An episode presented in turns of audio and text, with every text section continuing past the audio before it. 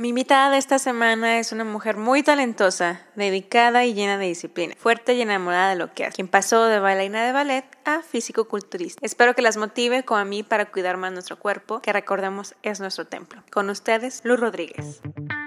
Mujeres en Tierra de Machos. Comenzamos. Muchas gracias por estar aquí, Luz. ¿Cómo estás el día de hoy? Hola, Sofía. Muchas gracias por invitarme. Muy bien, ¿y tú? Muy bien, gracias. Aquí creo que esta fue la última vez donde nos vimos en este mismo lugar. Sí, sí, cierto. Hace ya varios años, si no recuerdo. Me gustaría que nos hablaras un poquito de, de dónde fue tu pasión por el deporte y por la danza. Mi pasión por el deporte, yo pienso que me la inculcaron mis padres. Mis dos padres fueron deportistas. Mi papá fue, sí, mi papá fue uno de los pioneros en escalar la Huasteca en Monterrey en sus épocas de estudiante. ¡Wow! Y mi mamá este, fue bailarina, estudió en Bellas Artes, pues en la Escuela Nacional de Bellas Artes, bailarina de ballet clásico, que se me hace algo Increíble. increíble, sí, totalmente. Entonces, mis padres, de hecho, este, tuvieron un gimnasio cuando nosotros vivíamos en Saltillo, porque ahí yo soy natal de Saltillo, Ah, pues. ok. Entonces ellos tuvieron un gimnasio y recuerdo bien que mi papá siempre quería que, que estuviéramos ejerciéndonos, mi hermano y yo, en diferentes disciplinas, ya sea natación, básquetbol, artes marciales, puras cosas de niños, Ah, pues. yo le tenía, muy rudo, yo le tenía que hacer la segunda a mi hermano casi Ah, casi en todo. Y, y después, ah, bueno, para esto yo me metí a los deportes rudos porque mi físico es muy parecido al de mi madre, entonces todo el tiempo me estaban diciendo que una clon, una muñequita, o sea, Sí. tú eres tu mamá, tú eres tu mamá, entonces yo no quería bailar porque yo no quería tener más parecido, no sé, mis, mis pequeñas... eh, Es lo como- típico de niña, ¿verdad? Que no te Sí, quieres parecer a que no te mamá. quieres parecer a tu mamá, tú quieres una personalidad propia, entonces yo decía, no, es que si bailo van a decir que me parezco a ella. Entonces, por eso me refuté en aquel entonces a, a bailar, pero llega el momento en el que, este, cuando voy a empezar mi bachillerato, me vengo aquí a Durango a vivir con, con mi familia materna, con, Ok, con mis abuelos, eh, y mi abuelita, ella sí es muy fan del arte, de la danza sobre todo, del ballet, y me dijo que sí era muy importante para mi formación, aunque no fuera como que ya ser la, la, la siguiente bailarina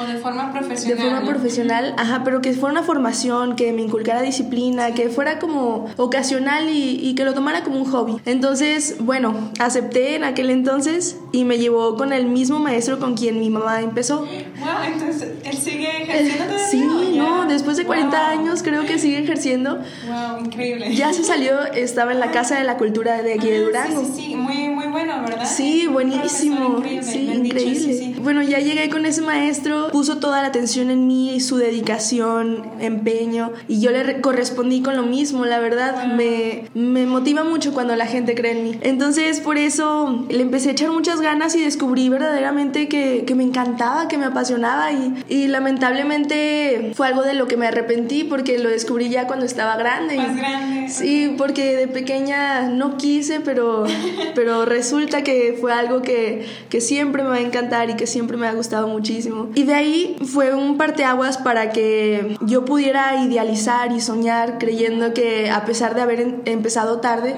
yo pudiese bailar o pudiese formarme profesionalmente. Ok. Lo cual sí es un poco complicado debido a que desde pequeña debes de, de desarrollar ciertas cualidades o motrices, físicas, flexibilidad, Sí, sí, coordinación, muchas cosas las cuales niñas de desde los 6, Ajá. 7 años menos, sí. o menos llevan practicando y practicando y practicando. De ahí empecé a, a soñar que yo podía eh, bailar, entonces terminando mi bachillerato le, le comenté a mi mamá, mamá, ¿qué pasa si me voy a un lugar donde haya más oportunidades, donde haya maestros más preparados? Que el maestro Raúl Santillán Sí, de aquí sí, de. Durango también lo está, pero Un paso más, ¿no? Como quería dar un más, paso más porque cuando, así es, porque cuando sales de Durango y te encuentras ante mayor competencia, mayor cultura, mayor apertura en idea mental y del arte en todos los sentidos, entonces sí se te abre la mente totalmente eh, y empiezas a ambiciar otro tipo de cosas. Fui a Monterrey, pero no ingresé a la Escuela Superior de Música y Danza, que es de las mejores de México, porque también para danza clásica se requiere hasta los 12 años máximo para poder formarte. Wow. O sea, tienes que estar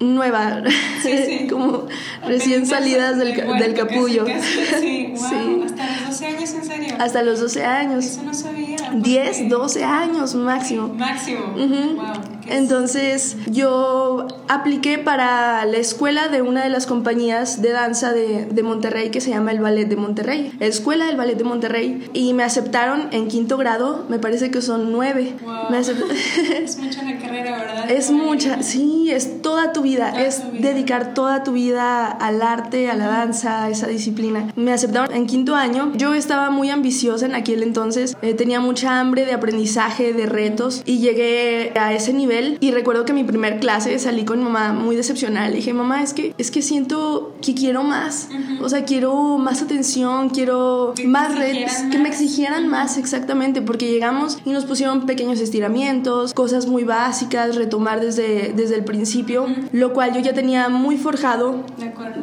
debido a que mi maestro Raúl siempre estuvo muy empeñoso en recalcarlo y en hacerlo una y otra y otra vez. Mi mamá me dijo, no, Luz, yo cuando bailaba en mis tiempos que, que, que también fui estudiante aquí en Monterrey, conocí a una bailarina de las más hermosas que había visto, que se llamaba Daliris Valladares. Tenía una academia en San Pedro, entonces fuimos a visitar su academia y tomé unas clases y, wow, la ma- te- esa maestra te, te impresionaba, ya tenía como 45 años, pero se ponía a marcar los ejercicios de la clase con una pasión y una armonía y una belleza que a pesar de que ya estaba retirada te, Todavía te impactaba. te impactaba, te, te Yo salí de la clase y le dije, mamá, no es posible, o sea, si, si esta persona llega a ser mi maestra, Sí. no, siento que voy a avanzar muchísimo, que, que quizá pudiese yo ser igual, ¿no?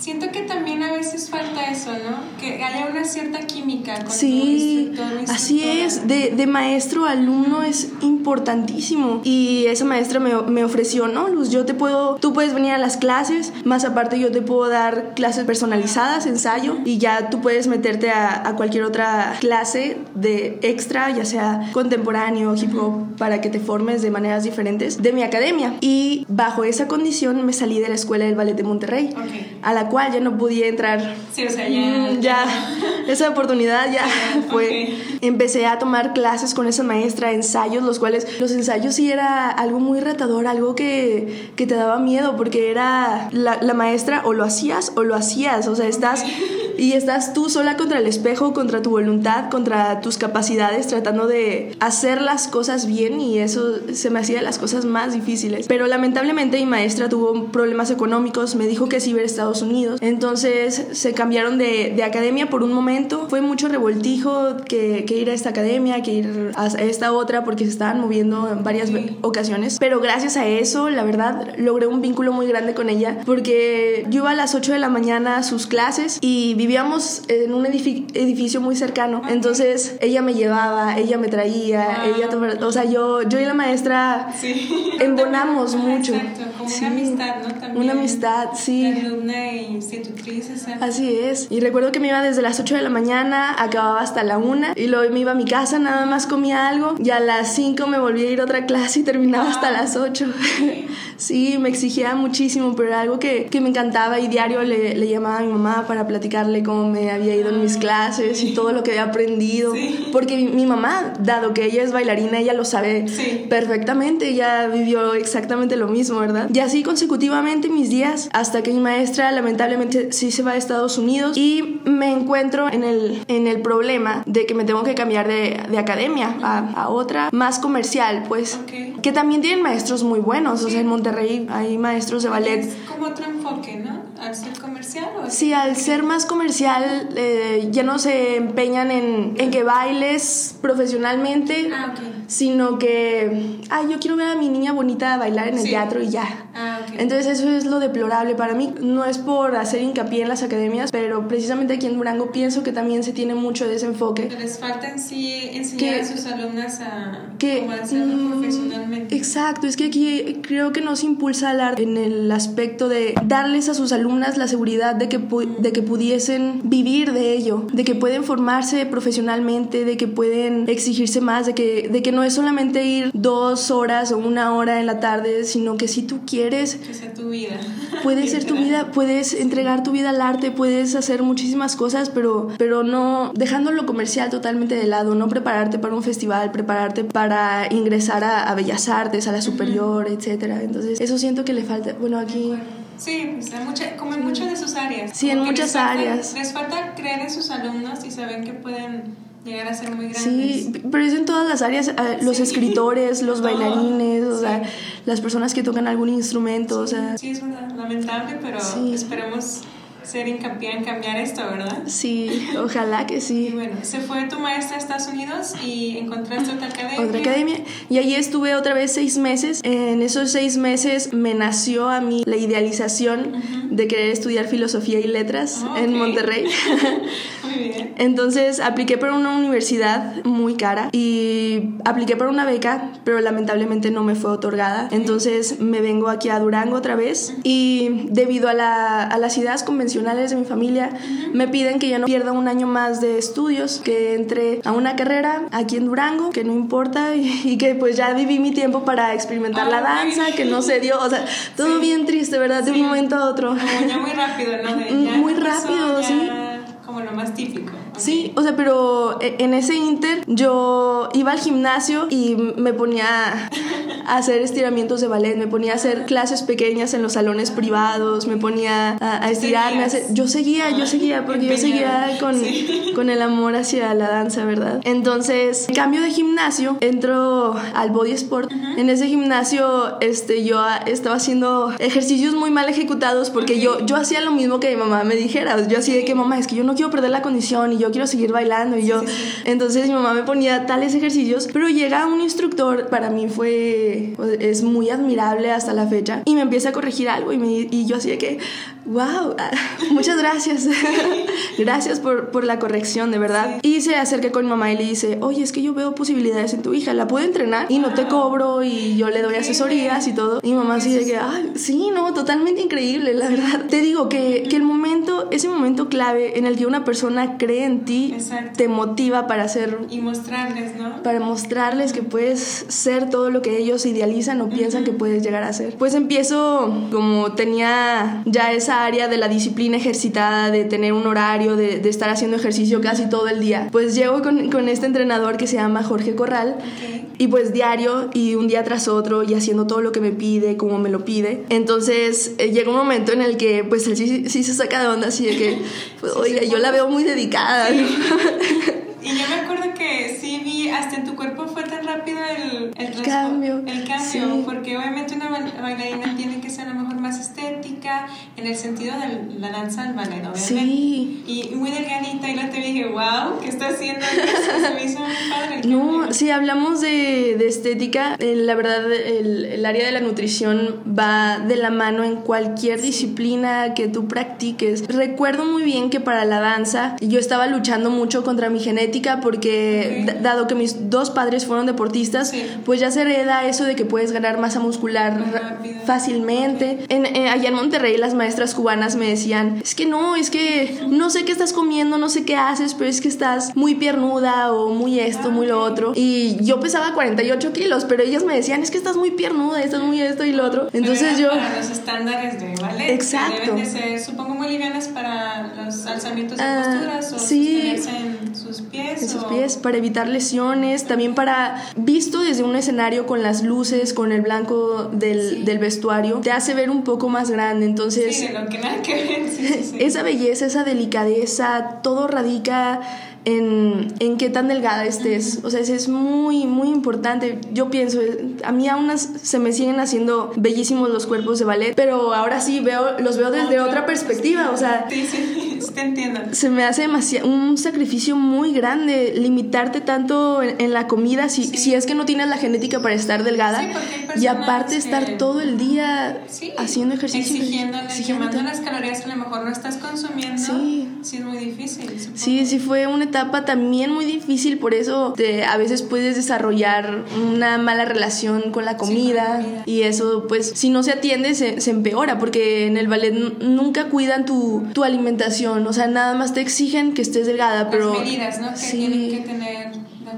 Sí, así es. Y llego en, en, este ámbito y de hecho Jorge fue quien me enseña a comer. O sea, yo antes cuando bailaba ballet solo comía una vez al día.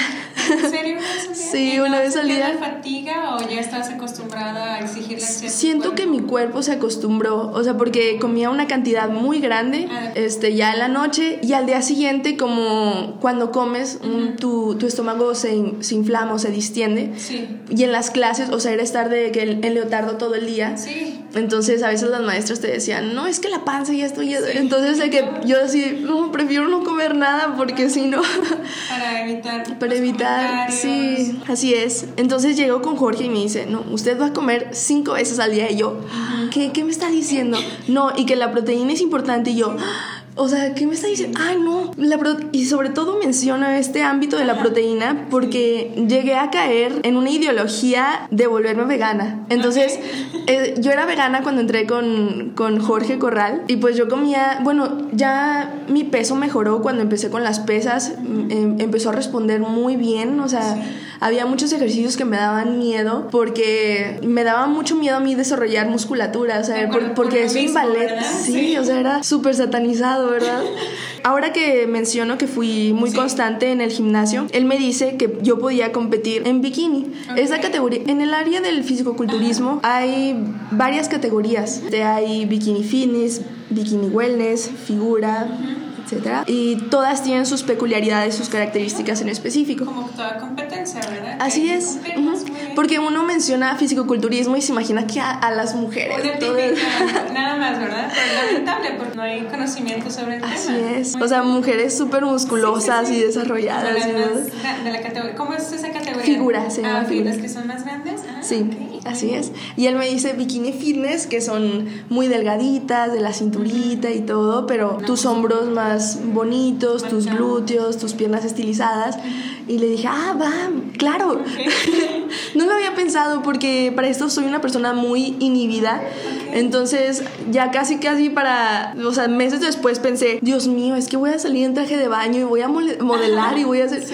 Y, y, eso de las pasarelas y cosas demasiado banales, la verdad no, no, no, van conmigo, no me interesan, por supuesto. Pero después vas adquiriendo otra filosofía, porque ya es estar en reto con tu cuerpo, ver qué cambios puedes lograr, ver hasta qué puntos puedes malear tu cuerpo en esa conexión mente, alimentación, entrenamiento. Quedé muy sorprendida con los resultados en base a, a, a cómo Jorge iba modificando esto, aquello, el entrenamiento, la dieta. Y pues nada, que se llega el día de la competencia y aquí en Durango sí gané primer lugar estatal. Wow. Sí, sí, yo también quedé. Muchísimas gracias. ¿Fue tu primera vez? Mi primera vez y, y, me preparé en cinco o seis meses, o sea, de octubre a mayo, junio de, del año siguiente. Entonces, sí. Que fue esta época, me acuerdo mucho de esta época porque me acuerdo que tú, domingos, gimnasio con todo, y uno que piensa que domingos está en su casa un gusto. Me acuerdo mucho de esta época, de que subías mucho de esto. Sí. en el gimnasio, ¿sí me acuerdo?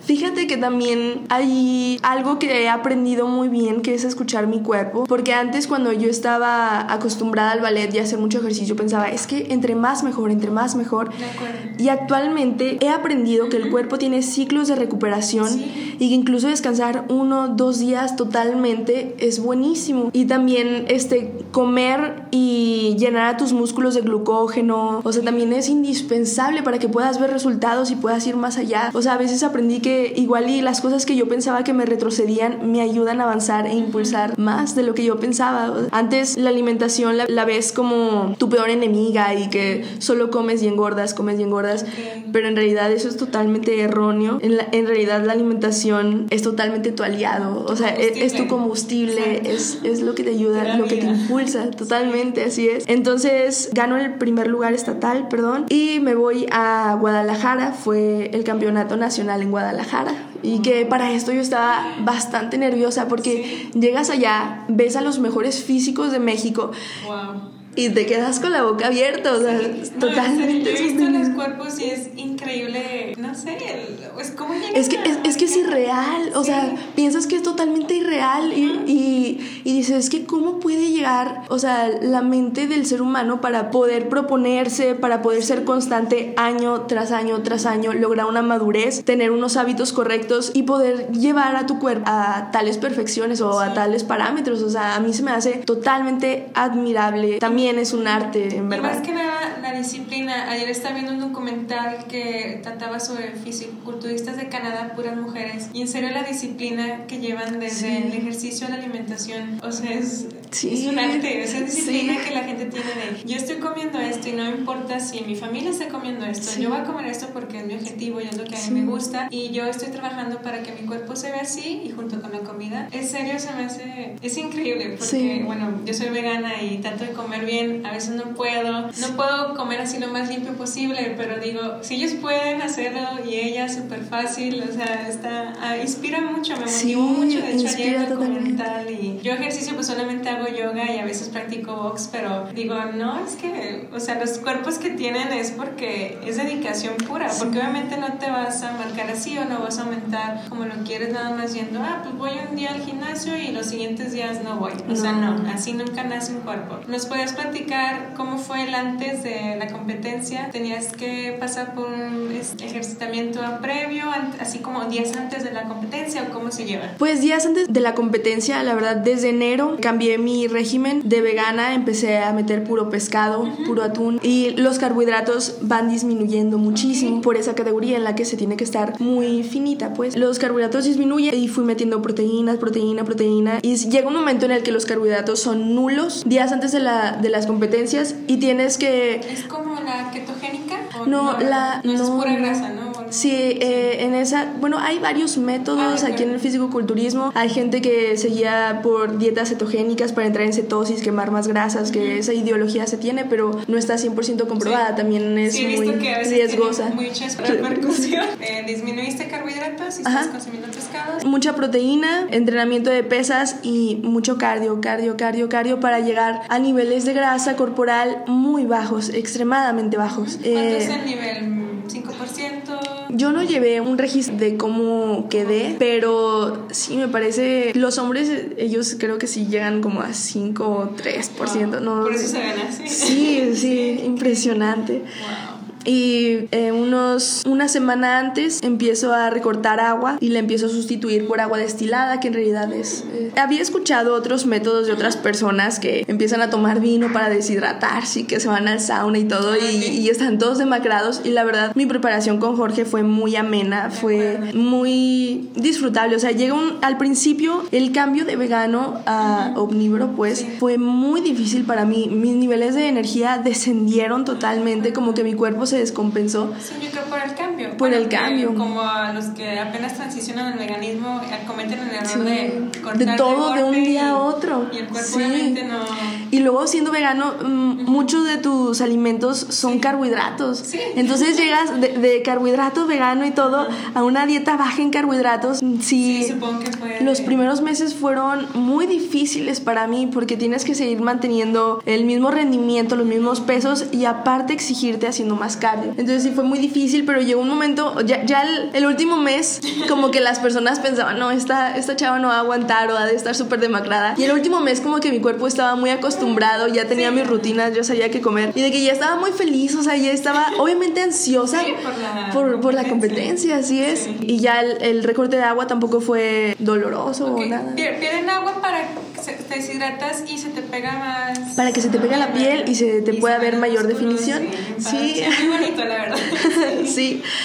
Creo que la deshidratación es una fase muy importante, la verdad. Y es días antes de sí, día, ¿verdad? Sí, días antes. Y ya cuando compiten, pues ya. Y, ese día, pues ya no tomas nada de agua. Tomas ya, pero luego después, ¿cómo vas introduciendo ligeramente el agua? O, ah, no, pasando la competencia, tú ya puedes tomarte litros si quieres, porque hay gente que, que verdaderamente sí la veo que está sufriendo mucho, o sea, porque el, el agua es indispensable para el cuerpo, entonces es vida, entonces si termina la competencia inmediatamente empiezan a tomar agua. Antes que nada. Sí, un, un proceso también que a mí me sorprendió mucho es que un día antes de la competencia ibas a comer muchos carbohidratos, Ok. o sea, comidas abundantes en carbohidratos, incluso podían ser carbo- carbohidratos simples, Ah, o sea, Sí, los- un pastel, una dona, o sea, y eso, o sea, a mí me sorprendía, yo así de que, pero es que, ¿qué está pasando? Tantos meses de dieta y todo para que en un momento, o sea, Se vaya. se vaya todo. Y luego, no, es que, que tus músculos están descargados, sucede que ingieres carbohidratos, se asimilan, entonces te hace, Ah, ok. hace un efecto visual ¿Que brilla más? No, que, que hace que tus músculos se vean más llenos, que resaltes más. Porque una vez que estás depletado, pues eh, tú te empiezas a sentir, "Oh, es que ya me estoy desapareciendo, no sé. Pero, pero ingieres esos carbohidratos, entonces tus músculos dicen, no, de aquí soy. Entonces los absorben y hace que se vean más llenos, pues, o sea. Que el músculo Sí, se vea bien como... Sí, supongo lleno, ¿verdad? O sea, más formado, sí. Ajá, y, o sea, visualmente llegas hasta crecer, pues. Oh, así. Ok. Eh, En, En- como en mágico, es, o sea, el cuerpo es Increíble, ¿verdad? mágico, sí. ¿Cómo es el cuerpo? Ajá. Así es. Entonces, bueno, una semana después me, me fui al Nacional en Guadalajara. Yo estaba muy nerviosa y para esa competencia, mi primer nacional, gané cuarto lugar en categoría eh, bikini principiantes hasta 1.64. Pero sí, estaba muy nerviosa porque eran unas 25, 27 eh, muchachas de toda la República. Sí, es que ya es a nivel nacional, ya Sí. debe ser la competencia durísima. Sí, sí. Y, y de hecho pensaba que no me iba a llevar nada, ningún premio, nada. Pero sí, sí, fue una sorpresa muy grande el haber adquirido esa premiación. Y ya este, terminando esa competencia fue muy difícil porque estuve todo el día, se me hace que desde las 9 hasta las 8 y esperando, esperando Sí. porque son muchos competidores, me muchísimos. Y en eso, eh, que salga cada categoría y luego las premiaciones y todo, tenían a los atletas ahí esperando y deshidratados y, y te entra un poco la desesperación. Entonces, A lo mejor por tanto, ¿no? De, de aparte si estás en espera, estás sin esperando espera. es. Y sí, los nervios y... Ya Sí, díganme, por favor. Totalmente, o, o ya quiero salir y, y sales y la cosa se te hace efímera, que dura segundos, o sea que todo lo que trabajaste, tantos meses, meses en verdad, o sea, tanto que te costó a veces que no querías levantarte o que no querías entrenar, que sentías que te ibas a desmayar casi casi, o sea, todo se veía reflejado a esos pocos segundos que estás ahí arriba. Entonces sí te entra un poco de melancolía ya cuando todo se acaba. Creo que yo sí se me salieron unas cuantas lágrimas así de que no inventes, es que ya es todo, o sea, ya. que viste todo el fruto de tu esfuerzo. Sí. Porque sí es mucho tiempo lo que lleva. Y no Sí. es, como digo, o sea, no es, ay, entreno súper fuerte un día y, No. y descanso. O sea, no, es todos No, los no. días. Y es lo que mucha gente no entiende, que dicen, ay, dos días entrenando. No, o sea, no, es así. Es un hábito de diario, de diario, todos los días. Mucha gente sí se ha cuestionado mucho por qué avancé tan rápido, pero creo que del año, en esa preparación, creo que ni siquiera en Navidad ni en Año Nuevo falté al gimnasio. O sea, siempre estuve ahí constante, pero porque lo disfrutaba, porque me relajaba, me despejaba, lo veía como una... Todos mis entrenamientos para mí son como una clase de yoga, Sí. que es conexión mente-cuerpo, en, en ejecutar las cosas bien, en enfrentarte hacia un reto, cosas que quizá tu mente te dice que no pudieses hacer o soportar, pero que dices, no, cállate mente porque yo puedo esto y más y voy a seguir y voy a seguir y voy a seguir aunque me sienta cansado. Entonces si te estás retando constantemente y a pesar de que no tengas motivación, tienes que estar consciente de, de que las cosas se deben de hacer. Entonces siento que, que sí es trabajar mucho con tu voluntad y espiritualmente también para poder dominar tu mente, para poder Sí. acaciarla de, de pensamientos que no que, que te estorban. Ajá. Porque es en serio, cuando, cuando uno está haciendo ejercicio y dice, no, no puedo, ya me cansé. Y si en serio le exiges un poquito más, Sí, sí, puedes. sí puedes, Y es sí. increíble cómo vas como, como domando, ¿no? Tu- Sí, totalmente. Esas, esas excusas que siempre nos hemos hecho o hemos echado. Se me hace, a mí por eso el deporte siempre se me hace una pasión increíble que a lo mejor lamentablemente en nuestro país y en muchos no es bien remunerada porque como que nada más les festejan a deportes, decir mal, fútbol, Fútbol. así, que obviamente no tienen los cuerpos que tienen los que hacen fisicoculturismo porque pues no tiene que ver, pero es muy triste porque en serio es una disciplina increíble por eso me- yo te quería invitar porque aparte de que bailarina de ballet, culturista, Sí, o sea, suena de un increíble. momento a otro. Porque yo me acuerdo, te juro, yo me acuerdo mucho cómo cómo vi, yo vi tu cambio, sí, tu proceso de, de el cuerpo, como lo, te veía muy contenta, muy feliz de lo que estabas haciendo. Y creo que es lo que nos platicas, de que al momento como que ya dominaste tu mente, es algo que te gusta. Obviamente generamos muchas hormonas al hacer ejercicio que nos, dan, nos hace muy felices, pero es ese amor también, ¿no? Al arte, al deporte. Tú que toda tu vida has hecho deporte y en serio es muy bonito y me da mucho gusto que nos compartas.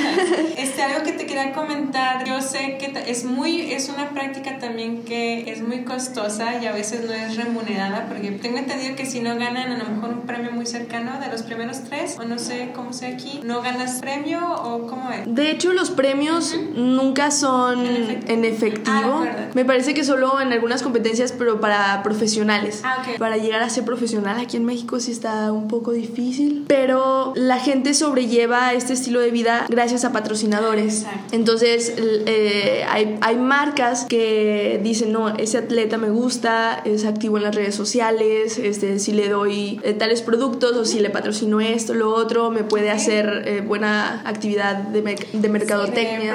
Promover mi Promover, así es. Ok, lo que, te, lo que quería hacer aquí es que sé que es muy costoso, porque es costoso, obviamente estás en entrenamiento, la comida que obviamente como al comer cantidades a lo mejor más grandes, también cómo haces eso, un poquito con la comida. ¿Tú te preparas tu comida o alguien te ayuda a comer o cómo es la planeación de... Yo me preparo mi comida, así es. La verdad, eh, precisamente me metí a una carrera ejecutiva en la que pudiese yo tener tiempo de hacer mis entrenamientos, de levantarme en las mañanas, cocinar, ir, ir al supermercado, preparar mis toppers, todo, para poder comer. Bueno, actualmente mi dieta sí se ha hecho un poco más costosa debido a que en buscas de cambiarme de categoría, ascender un, un, poquito más, así es. Entonces eh, ya a veces hago seis o siete que me tomo un licuado de comidas diarias. Entonces pues sí es costoso más, más por, por, el área de la proteína, o sea, porque, porque tienes que estar este, consumiendo pescado, carne, pollo, todos los días, todos los días. Entonces esa es la parte costosa, la verdad. Y por ejemplo, también sé que son muy costosos los bikinis. Bueno, tú que usas bikinis son muy carísimos. El documental está viendo que pagó 450 dólares canadienses y ya así. Sí, fíjate que esta competencia pasada. Parece traje de baño así de, para irte a la playa y. sí, eh, para la competencia pasada una chica me prestó su bikini, pero ella me comentó que le había costado 4.500 pesos ese bikini, que estaba hermoso. Sí, está hermosísimo. Pero eso y más los accesorios, más los tacones, más el viaje. No, sí, el peinado. Sí, así Y bueno, no sé si también creo que usan mucho bronceado porque se ven más. más ah, sí, eh, sí. Los también. se ven así súper bonitos también. Sí, es todo una odisea. Sí. Ese, ese bendito protán, así se llama la pintura. Ah, de acuerdo. porque te la tienes que poner una noche antes, pero sí, sí, sí tiene su chiste porque tiene que quedar totalmente parejo y de sí, un tono de si cierto no, tono. Aquí, ya, vale, tu músculo no se de, ajá, a lo lejos se distorsiona la imagen, entonces en realidad ya no te ves, porque en realidad estando allá arriba quizá ya no importa tanto, bueno, obviamente el físico es muy importante, sí, sí, sí. pero hay gente que igual a veces en persona dices, pues es que no está tan impresionante, pero sabe posar, uh -huh. sabe sus buenos ángulos, uh -huh. sabe, sabe cuáles son sus ventajas, entonces estando allá arriba, aunado con el bronceado, con los accesorios, todo, o sea, te puede incluso ganar alguien que tú lo ves en persona y dices, pero es que cómo, o sea, en verdad, o sea, es muy importante la pasarela, las poses, o sea, todo sí, es sí, muy importante. Es lo que entrevistaron a un juez después de, bueno, el documental, y el juez dijo, es que aunque tenga el mejor cuerpo, el que estamos buscando, si la persona no lo sabe lucir, pues nosotros uh -huh. no lo vemos. Eso también, ¿qué buscan los jueces? Porque a lo mejor, obviamente todos tenemos cuerpos diferentes, unos somos mesomorfos, endomorfos y las otras categorías que hay. ¿Qué buscan los jueces? O yo sé que depende de una categoría, pero ¿qué es lo típico? Lo que buscan los jueces, bueno, por ejemplo, en bikini buscan cinturas muy delgadas, creo que entre la cintura más esbelta y pequeña mejor, que se vean unos hombros redondeados, glúteos definidos, piernas delgadas, estéticas. Por ejemplo, en esa categoría, en, en, wellness, califican también la redondez de los glúteos, armonía en los cuadríceps, que estén más grandes, femorales, pantorrillas. En las mujeres sí es algo que personalmente a mí se me hace muy bonito, es cuando una mujer tiene bien trabajados sus hombros. La verdad es que depende mucho, yo pienso, de los jueces cuáles sean sus parámetros en esos momentos porque hay veces en las que a personas se les hace muy injusto porque no, es que usted se veía mejor dentro de tu civil normal que juzgas a tu percepción, perdón. Pero también es importante que vayan con muy poca retención de líquidos, o sea, eso de la deshidratación también es todo uno dice, o sea, sí tiene que ir, si es, si es un requisito muy importante, que tan deshidratado vas, la piel, o sea, también si tienes cicatrices o eso, cosas que no se vean estéticas también las califican.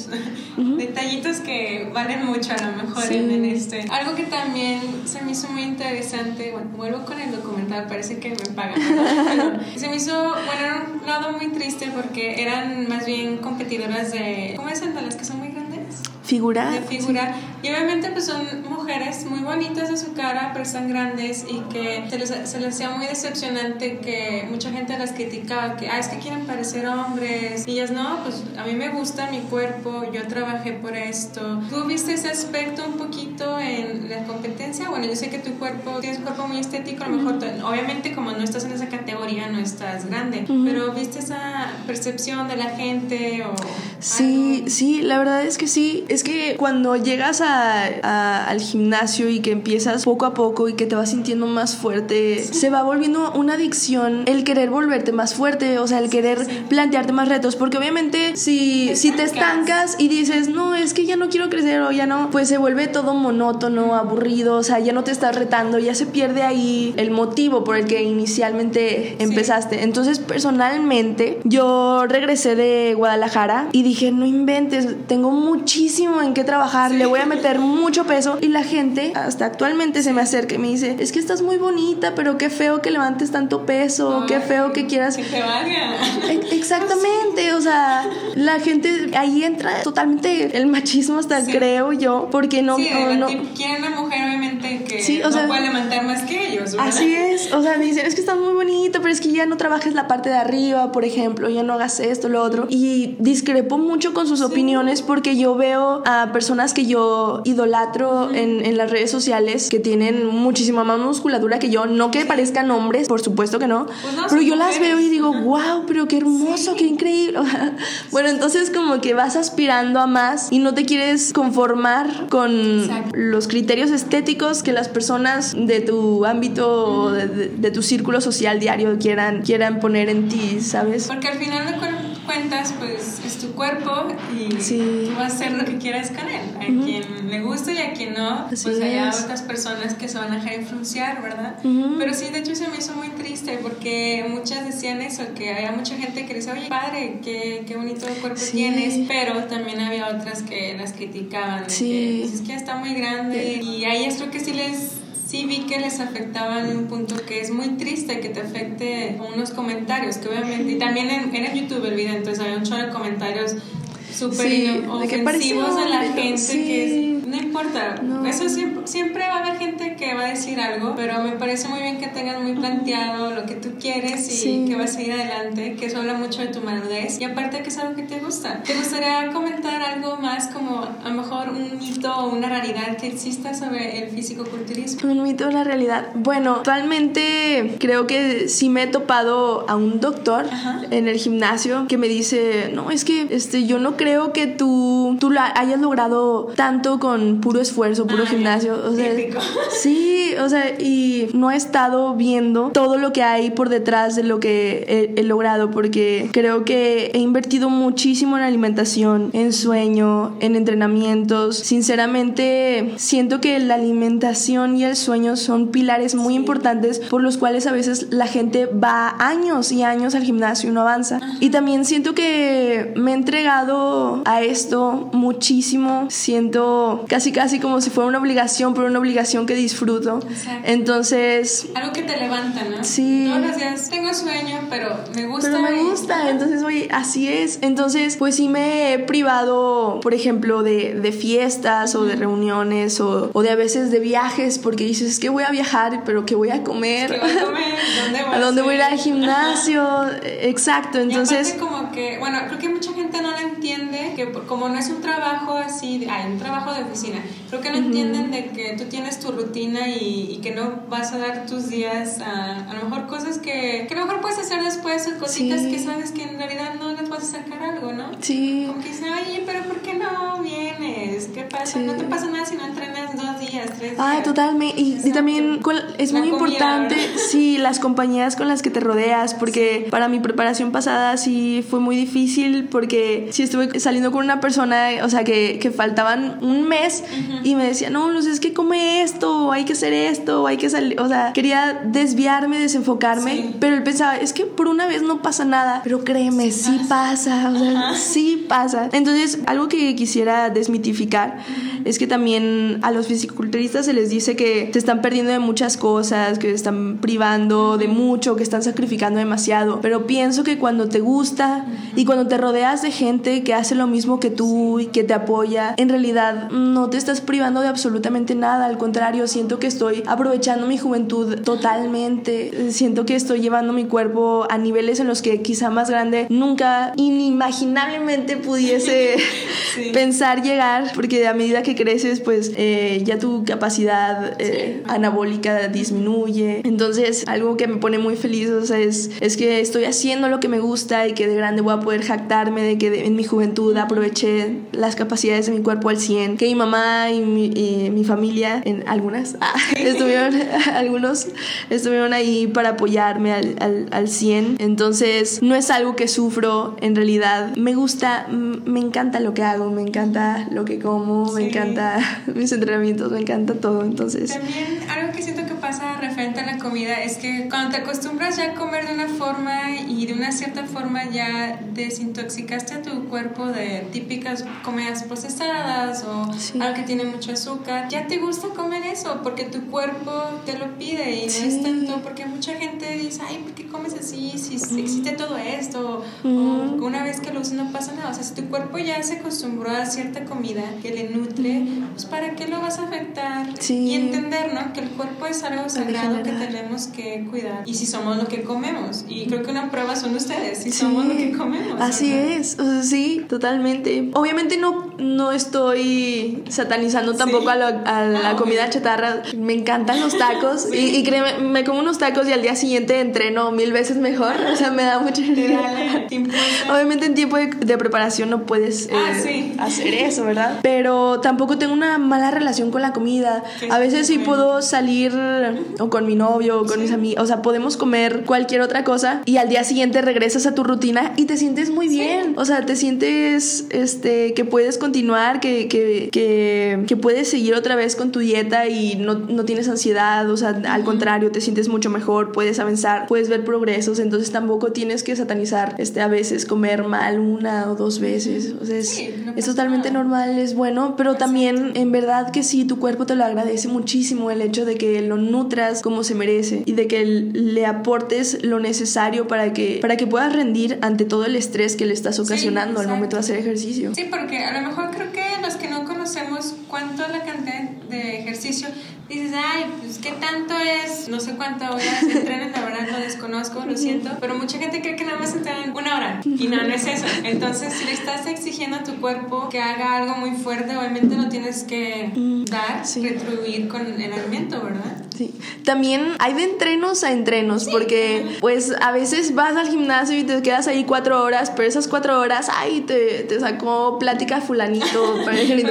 Sí, entonces estás parando, parando, parando. La- a mí mi meta es llegar al gimnasio y hacer mis rutinas en dos horas o una hora y media, pero hacerlas sin descanso, o sea, hacerlas bien, o sea, sí es, sí, sí me, le empeño mucho tiempo al gimnasio, pero quisiera enfocarme más en calidad a cantidad. Exacto. O sea, todo reside en eso, en, en la calidad y en la técnica. Técnica, ¿verdad? Sí. Ahorita que comentabas que al principio, cuando conociste al, al que ahorita es tu entrenador, Jorge Corral, ajá. Yo creo que es eso, ¿no? Porque a veces uno, yo no soy de ir al gimnasio, como que no me gustó o nunca he tenido como esa pasión. Pero es eso, que a veces no sabes ni cómo usas la máquina y ahí estás y lo puedes estar haciendo mal, hasta te puedes lesionar. Sí, Creo que así eso es. también afecta, porque hay mucha gente que nada más va y le pone muchísimo peso y cree que porque ya haberle puesto un chorro de Sí. peso ya, y más bien están atrofiando el músculo en lugar de... Sí, Sí. Bueno, que a lo mejor si es tú lo que quieres hacer está bien, pero hay gente que, por ejemplo, me toca mucho que me han platicado, y esto es un poquito más con los hombres, el típico chavo que quiere verse así en cool y le pone muchísimo peso y obviamente te está lastimando tu cuerpo. Sí. Tienes que llevarlo y luego ya, dependiendo cómo quieres que se vea, es el tipo de... Pero creo que también eso ahí en los gimnasios a veces como que es- son un poquito intimidantes para las personas que no conocemos cómo, cómo usarlos. No, sí, he visto esos fenómenos repetidas veces, muchas veces, la verdad. Pero yo pienso, bueno, primero sí te tienes que acercar a alguien que, que sepa, que te pueda asesorar y no quererte atrabancar con el peso, Sí. porque la verdad, bueno, a mí a veces sí me han, bueno, me toca compartir eh, un aparato con cierta persona y me dice, ay, le vas a poner mucho más peso. Yo así de que no, de hecho le voy a bajar. Este, y así de que, pero ¿cómo? Es que tú estás bien fuerte. Y, no, lo que pasa es que lo voy a hacer bien, lo voy a hacer hasta abajo. No me quiero lastimar. Exacto. O sea, este, en- entonces hay una diferencia monumental hasta en físicamente tus resultados Sí. de eh, ponerle 50 mil platos y hacer las repeticiones muy cortitas, muy, y aparte arriesgarte a lesionarte, a bajarle totalmente los pesos, hacer las cosas lentas, bien profundas, o sea, hay una dif- diferencia monumental que incluso en el físico se ve muy reflejada. Entonces a mí, yo a veces sí veo gente que, que, que sí quisiera ayudar. Oye, espera. Oh, porque para esto, eh, todo, no, hasta la danza me ayuda actualmente porque, porque a veces hago mis cosas y siempre estoy enfocada, no, es que en ballet, este, a veces, ah, bueno, una de las teorías es que los hombros tienen que estar abajo, los homóplatos, entonces, por ejemplo, cuando hago espalda, estoy, ¿Cómo tra- trato de aplicar mis principios de ballet, es que no, es que en ballet, este, ajá, entonces como que lo, lo ejecuto y a veces la gente se me, se me acerca y me dice, oye, es que lo haces muy perfecto y yo, ay, es que Gracias. se me hace que lo, hago- lo hago como de ballet, perdón. O a veces también eh, principios, no sé, sobre las rodillas, en los pliés, en los saltos. Eh, al momento de hacer desplantes, como que digo, no inventes, entonces si en ballet se hace esto, como que aquí aquí en el gimnasio también debería de tener los mismos principios. Sí, o las sentadillas, ¿no? De no pasar el... Ah, sí, eh. Para no lastimarnos. Sí, exacto. también todo sobre ejes, porque en- eh, eso de, de las vueltas, las piruetas y todo, eso de los ejes en, en la danza también en, en el gimnasio es de vital importancia, porque una salida de eje con un peso mayor que, que sin, que sin pesos progresivos no vas a avanzar. Entonces le vas metiendo más pesos, pero si te sales de tu eje te puedes lesionar de por vida, o sea. Sí, adiós. de por vida. Y gimnasio bye bye para todo. Entonces entonces como que yo voy al gimnasio y sí me concentro verdaderamente en lo que hago porque no quiero lesiones pero quiero avanzar y quiero meterle más peso quiero como que retarme pero hacer las cosas bien entonces es muchas cosas simultáneas a la vez que, que no es un, no es tan fácil como que ay ya fui al gimnasio y como que hice aquí acá chequé mi teléfono y me fui Subí no mi foto. y subí mi foto Y nada. Sí, no, es, es, es- son demasiadas cosas en, en las que tienes que, que pensar y aplicar en el momento en el que estás ahí. Sí.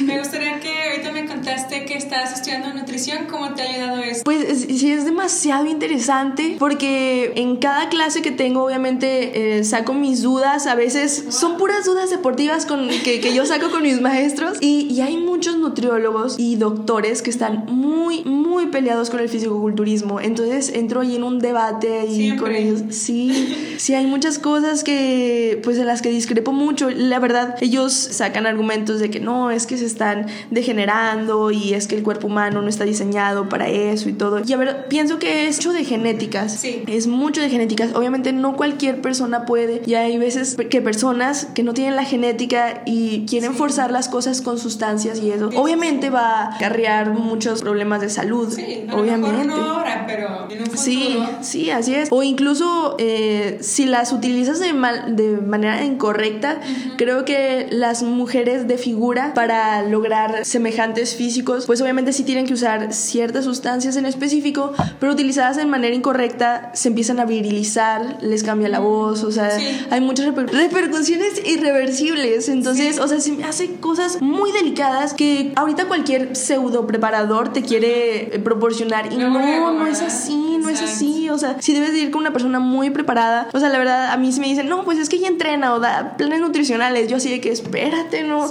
Quiero, quiero experiencia, quiero verdaderamente conocer este ámbito correctamente. O sea, no solamente porque tengo unas bases eh, de alineación de ballet y tantita experiencia, significa que ya me puedo comer el mundo y ya puedo ser como uno de esos tantos, pseudo entrenadores, así es. Y, y retomando otra vez el área de la nutrición, en verdad que me impresiona mucho el cuerpo humano, o sea, la manera, pero, pero es que el alimento, o sea, todo va de la mano de la alimentación, absolutamente todo, cualquier reacción química, o sea, es, es impresionante y te das cuenta de, o sea, alimentos muy específicos, de la manera más específica, o sea, y correcta, en verdad puede, no sé, cambiar tu vida, o sea, cambiar hasta la manera en la que piensas. De hecho, una de, de mis teorías, bueno, que he generado de las que he leído, es, es que, por ejemplo, México no puede ser potencia o sigue cayendo en lo tercermundista debido a su alimentación, desde algo tan básico como la alimentación. Porque si un trabajador, o sea, una mano obrera no se alimenta bien, no está, no tiene salud, o sea, no tiene energía, este, su, su cerebro no se alimenta eh, con la glucosa suficiente, o si solamente le proporciona carbohidratos simples, esas cosas que lo degeneran, obviamente no va a tener un, un bienestar, no va a tener rendimiento, no va a tener energía, o sea, y, por ende no va a desempeñarse correctamente, incluso para pensar, o sea, en las escuelas, los niños, porque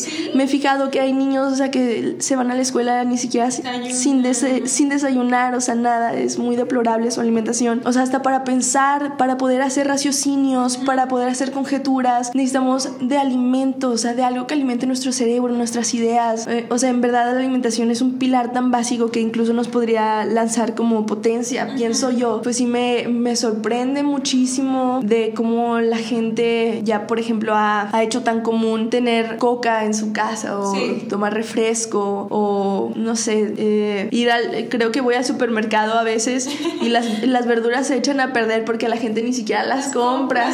sí, es que son, yo sí. Es que en serio, que a quien no le gustan las verduras porque no sabe cocinarlas. No, y fíjate, fíjate que yo de pequeña batallé mucho para, para comer, pero mi papá siempre era muy vehemente, o sea, muy firme y decía, es que la alimentación, Luz, no es de gustos, es educacional. O sea, a un niño se le educa para que coma, o sea, para que sepa comer, para que le guste un alimento. O sea, si un niño rechaza el brócoli y las verduras, eso es, eh, se le está cumpliendo un capricho, o sea, se le está permitiendo que se guíe por, por otro rumbo, o sea, por, por algo que a largo plazo o que en toda su vida le va a hacer un maleficio. Así es. Entonces, la comida es totalmente educacional. O sea, no es, no es cuestión de gustos. O sea, actualmente yo veo, o sea, gente que ya de avanzada edad que, que me dice, no, es que no me gusta esto, no me gusta otro, o sea, etcétera. Como niño chiquito. Exacto, a, menos, exacto, a menos que sean afecciones, este, como, ay, soy intolerante al gluten o a la lactosa o eso. No, obviamente lo entiendo, pero no, es que no me gusta de, o el, atún o los pescados o esto. Yo solamente carne de puerco, carne de... Es así de que, no, no, por favor, no, pobrecito. Entonces sí, pienso que la alimentación es muy, muy, muy importante. Yo siempre pienso que la alimentación como para tener un buen físico es como, así lo veo yo, ¿no? 70% alimentación, 30% la actividad física. Ah, el, sueño, también. Mucha gente, sí es verdad. Yo, yo soy muy egoísta con mis horas de dormir. Siempre me gusta, a lo mejor no es el término egoísta, sino a mí sí me gusta dormir mis 8 horas diarias y también por eso no soy muy de salir porque pues, es el sueño, es vital y, hay mucha gente que en serio no le entiende que el sueño es, pues es la única forma que tu cuerpo tiene de regenerarte. Así Entonces, si no descansas, tu cuerpo no está cumpliendo su función. Sí, así es. O sea, yo, yo como deportista priorizo mi sueño bastante porque a pesar de que haya hecho mi alimentación al 100 o a pesar de que haya entrenado increíblemente, si mi músculo no se recupera, o sea, si mis células tampoco se recuperan, o sea, se, se libera hormona del crecimiento, etcétera, etcétera. O sea, sé que todo, todos los otros dos pilares habrán sido en vano. Y también veo mucho las personas este, que a veces no priorizan su sueño, que se desvelan este, viernes, sábado, domingo, no sé, o, que como estudiantes también... estudiantes, sí. se me hace muy deplorable a veces que en las escuelas te exijan tanto al punto en el que no puedas tener horas de sueño decentes, las cuales deben de ser, o sea, debe, ser un, derecho natural, casi, casi. Sí, o sea, siento que el sueño, incluso con la alimentación, te ayuda a tener menos hambre, menos ansiedad, querer este, picar menos lo, lo dulce o así. Entonces, desde ahí, para, para poder hacer tu dieta al 100, tienes que dormir. Para poder rendir, tienes que dormir. Para poder crecer, regenerar, tienes que dormir. Para poder pensar bien, tienes que dormir. O sea, entonces, algo también por lo cual yo elegí mi carrera ejecutiva, le dije, no, mamá, es que con mis entrenamientos y todo, es que tengo que dormir. tengo que tener mi, mi vida, como quien dice. Entonces, a veces, no sé, una, una persona que te dice, ay, vamos a salir una vez de fiesta y una vez no te pasa nada y al día siguiente, no, por ese día que sales, o sea, ya perdiste tus horas de sueño que te van a afectar toda la siguiente semana. O sea, es, es muy complejo, la verdad, ese ámbito. Pienso que sí deberíamos de programarnos para, para poder hacer que esas ocho, ocho horas de sueño al menos sean importantes. Sean las mejores. Priorizadas, así es. Bueno, algo más que yo sé, bueno, no naciste y creciste tanto aquí en Durango, pero a lo mejor un punto de vista de cómo te sientes tú aquí como mujer en Durango. ¿Cuál es tu punto de vista? ¿Alguna vez has sufrido así como de ciertos comentarios así machistas o algo en tu escuela? ¿En el gimnasio hay machismo? pues en la escuela no, no he, no he tenido ese tipo de, de, experiencias. En el gimnasio sí, por lo mismo que te digo, no, es que, que es que eres una niña bonita, no tienes por qué hacer pesas o no tienes por qué levantar esos pesos, etc. Y también eh, han habido comentarios positivos también porque llega una persona ya de edad mayor que me, que me ve entrenando así duro a pesar de que ya estoy como que muriéndome ya en las últimas me dice, oiga Luz, es que usted ¿de dónde saca tanta motivación? Le digo, ¿sabe qué? Qué bueno que me pregunta eso. ¿Sabe qué? Es que yo estoy viendo cómo se están preparando chavas de La Paz o de México, de Guadalajara y todo. Y veo que no escatiman en nada. O sea, yo no me quiero conformar con lo que veo aquí en Durango, porque a veces la gente de aquí se tiende a reprimir mucho o tiende a decir, no, es que en Durango no, porque no tengo tales posibilidades o porque es un, pueblo pequeño, porque es de mentalidad pequeña. Pero eso no es excusa. O sea, tú puedes ser la diferencia, puedes ser ese granito de arena que haga que las demás personas abran los ojos y digan, wow, es que si esa persona está trabajando, se está esforzando y se está automotivando, significa que yo también puedo hacerlo y que puedo ir más allá y que a pesar de, de que aquí en Durango pienses que no puedes resaltar, o sea, en verdad sí se puede, pero si tú buscas las oportunidades y si tú te esfuerzas, no comparándote con las mismas personas que ves diario aquí, o sea, viendo más allá, buscando motivación en, en otras partes, porque también yo pienso que, que una de las cosas que a mí me ha mantenido mucho es esa, esa comparativa con las demás personas, pero sana, de una manera sana. Me ha, me ha ayudado muchísimo. Me ha ayudado muchísimo, sí. Entonces, sí pienso que, que motivarte buscando fuera de tu zona de confort, fuera de lo ya conocido, es, es muy importante. Eso fue lo que le comenté a este señor y me dijo, wow, tiene toda la razón. Usted es una flor en el desierto. qué bien. Sí, así me dijo. Y me gustaría cerrar este episodio con eso.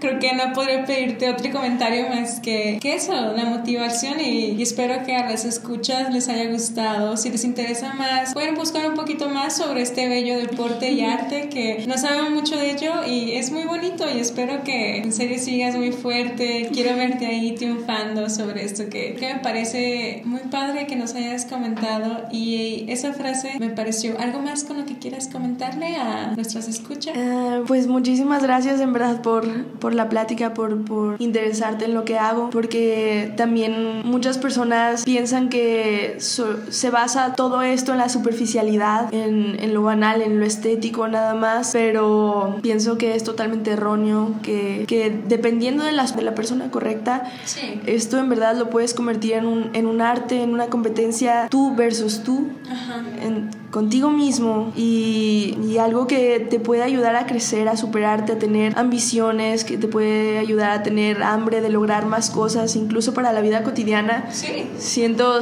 que, que, que si pudiste tener la voluntad de seguir tales regímenes y tal entrenamiento, o sea, puedes también así salir de una crisis emocional o puedes salir de, de una crisis económica si, si, te lo propones, si trabajas. O sea, siento que es algo que te forja en, en todos los aspectos. Y, y, sí, sí es algo este, muy, muy bonito que se me hizo muy especial que llegara justo en el momento en el que yo dejé de bailar, Sí. justo. Y, y por algo no se dieron las cosas cuando bailaba. Siento que igual sí eh, es algo que me llena, que, que lo disfruté muchísimo, sí, sí. pero no tenía conocimientos ni de nutrición, ni conocía mi cuerpo, o sea, ni no tenía la energía necesaria para sobrellevar las cosas, no tenía una educa- educación alimenticia y tampoco sabía, o sea, yo pensaba que entre más actividad mejor y todo. Entonces llego a caer en, en este ámbito y mi mente toma un giro de 360 grados. Entonces eh, he desmitificado muchísimas cosas que antes yo creía que eran correctas y, y ahora me doy verdaderamente cuenta de cómo funciona el cuerpo y de cómo deben de ser las cosas y de, de cuál es ese equilibrio y en salud mental y física. Sí. Muchísimas gracias, Luz, por venir. Y te agradezco mucho y nos vemos en la próxima. Gracias a ti, Sofía. Gracias a ti, Sofía. Gracias a ti, Sofía. Gracias por escucharnos una semana más y no olviden que ya estamos en Spotify y en iTunes. No olviden de suscribirse. Hasta la próxima.